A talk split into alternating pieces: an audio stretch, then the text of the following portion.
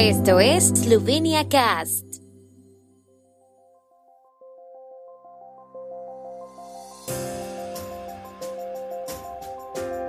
Noticias.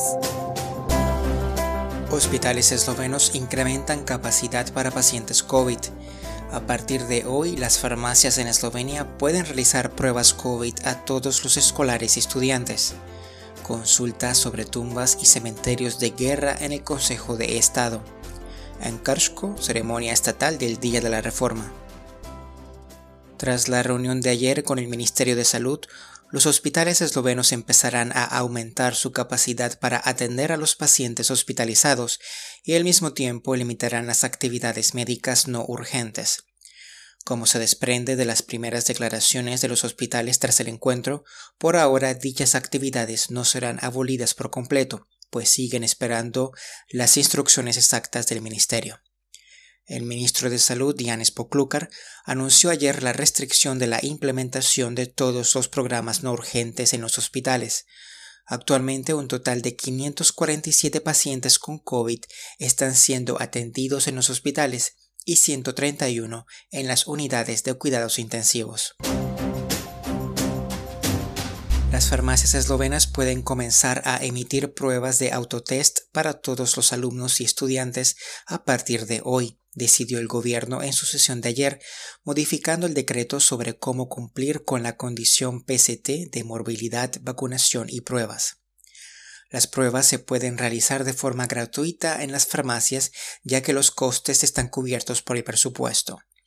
El gobierno esloveno dispuso también que los alumnos serán evaluados dos veces por semana, los lunes y miércoles, a partir del primero de noviembre.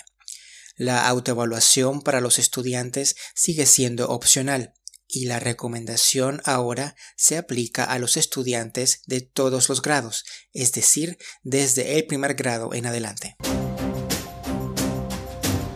Ayer se llevó a cabo en el Consejo de Estado una consulta sobre tumbas y cementerios de guerra. Los participantes fueron dirigidos por el presidente del Consejo de Estado, Alois Kostza, el secretario de Estado del Ministerio de Defensa, Janez Jakel, y el director general interino de la Administración del Patrimonio Militar, Rok Janež Štebljaj. El secretario de Estado, Janez Jakel, enfatizó que la actitud hacia los muertos es una de las cuestiones fundamentales de la civilización, pues la importancia de enterrar a los muertos se conoce desde la antigüedad y la destrucción de tumbas en todas las civilizaciones fue la peor ofensa y un signo de barbarie inconcebible. Según él, la atención adecuada a los muertos no solo se impone a nuestro país por mil años de deber moral, sino también por una serie de actos fundamentales y obligaciones internacionales, incluida la resolución del Parlamento Europeo del dos de abril de dos mil nueve sobre la conciencia europea y el totalitarismo, porque sin verdad y sin memoria no hay reconciliación.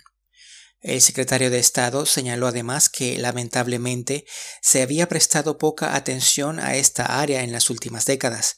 Según el funcionario, existen registros deficientes de cementerios militares, examen insuficiente de los nombres de las víctimas de la guerra, numerosas cuestiones sobre la disposición de las tumbas de partisanos, prisioneros, reclusos de campos, prisioneros caídos en la Primera y Segunda Guerra Mundial y otras víctimas de la violencia de la guerra.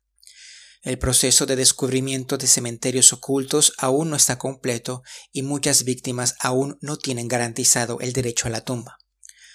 Para dar un paso decisivo hacia la mejora, el gobierno de la República de Eslovenia estableció la Administración del Patrimonio Militar de la República de Eslovenia el primero de junio de este año como un organismo dentro del Ministerio de Defensa. Este organismo tiene responsabilidades en el ámbito de las actividades de los museos militares, en el ámbito de los veteranos de guerra, los inválidos de guerra y las víctimas de la violencia de la guerra, y en el ámbito de las tumbas y cementerios de guerra.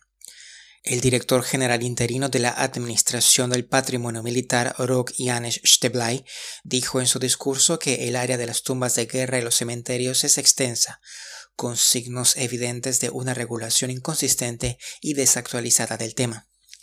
Hay más de dos mil ubicaciones en Eslovenia y en el extranjero.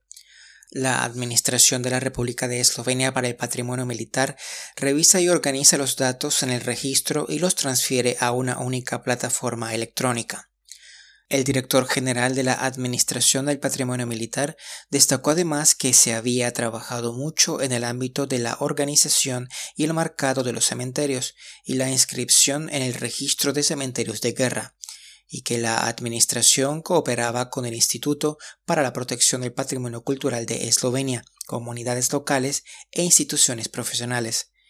Eslovenia también ha celebrado ocho acuerdos bilaterales en el ámbito de los cementerios de guerra, que determinan los procedimientos para la construcción de cementerios de guerra, canales y la responsabilidad de la protección y el cuidado de los cementerios de guerra en el extranjero. Esta noche tendrá lugar en el Centro Cultural de Krško la celebración con motivo del Día de la Reforma, el treinta y uno de octubre. El orador solemne con motivo de la festividad, que evoca la memoria del autor del primer libro en lengua eslovena Primož Trubar, será el ministro de Cultura Vasco Simoniti. La ceremonia se preparará en Krško en miras de una implementación policéntrica de las celebraciones estatales. En el programa participarán el actor Bojko Zidar, el grupo de danza medieval Kut Galiarda, ensamble instrumental Guita, ensamble vocal Ingenium y el maestro medieval Janes Rosman. La transmisión en vivo se realizará en el sitio web de la Administración Pública y a través de la cuenta de Twitter y Facebook del gobierno. Slovenia Cast transmitirá vía webcast como siempre.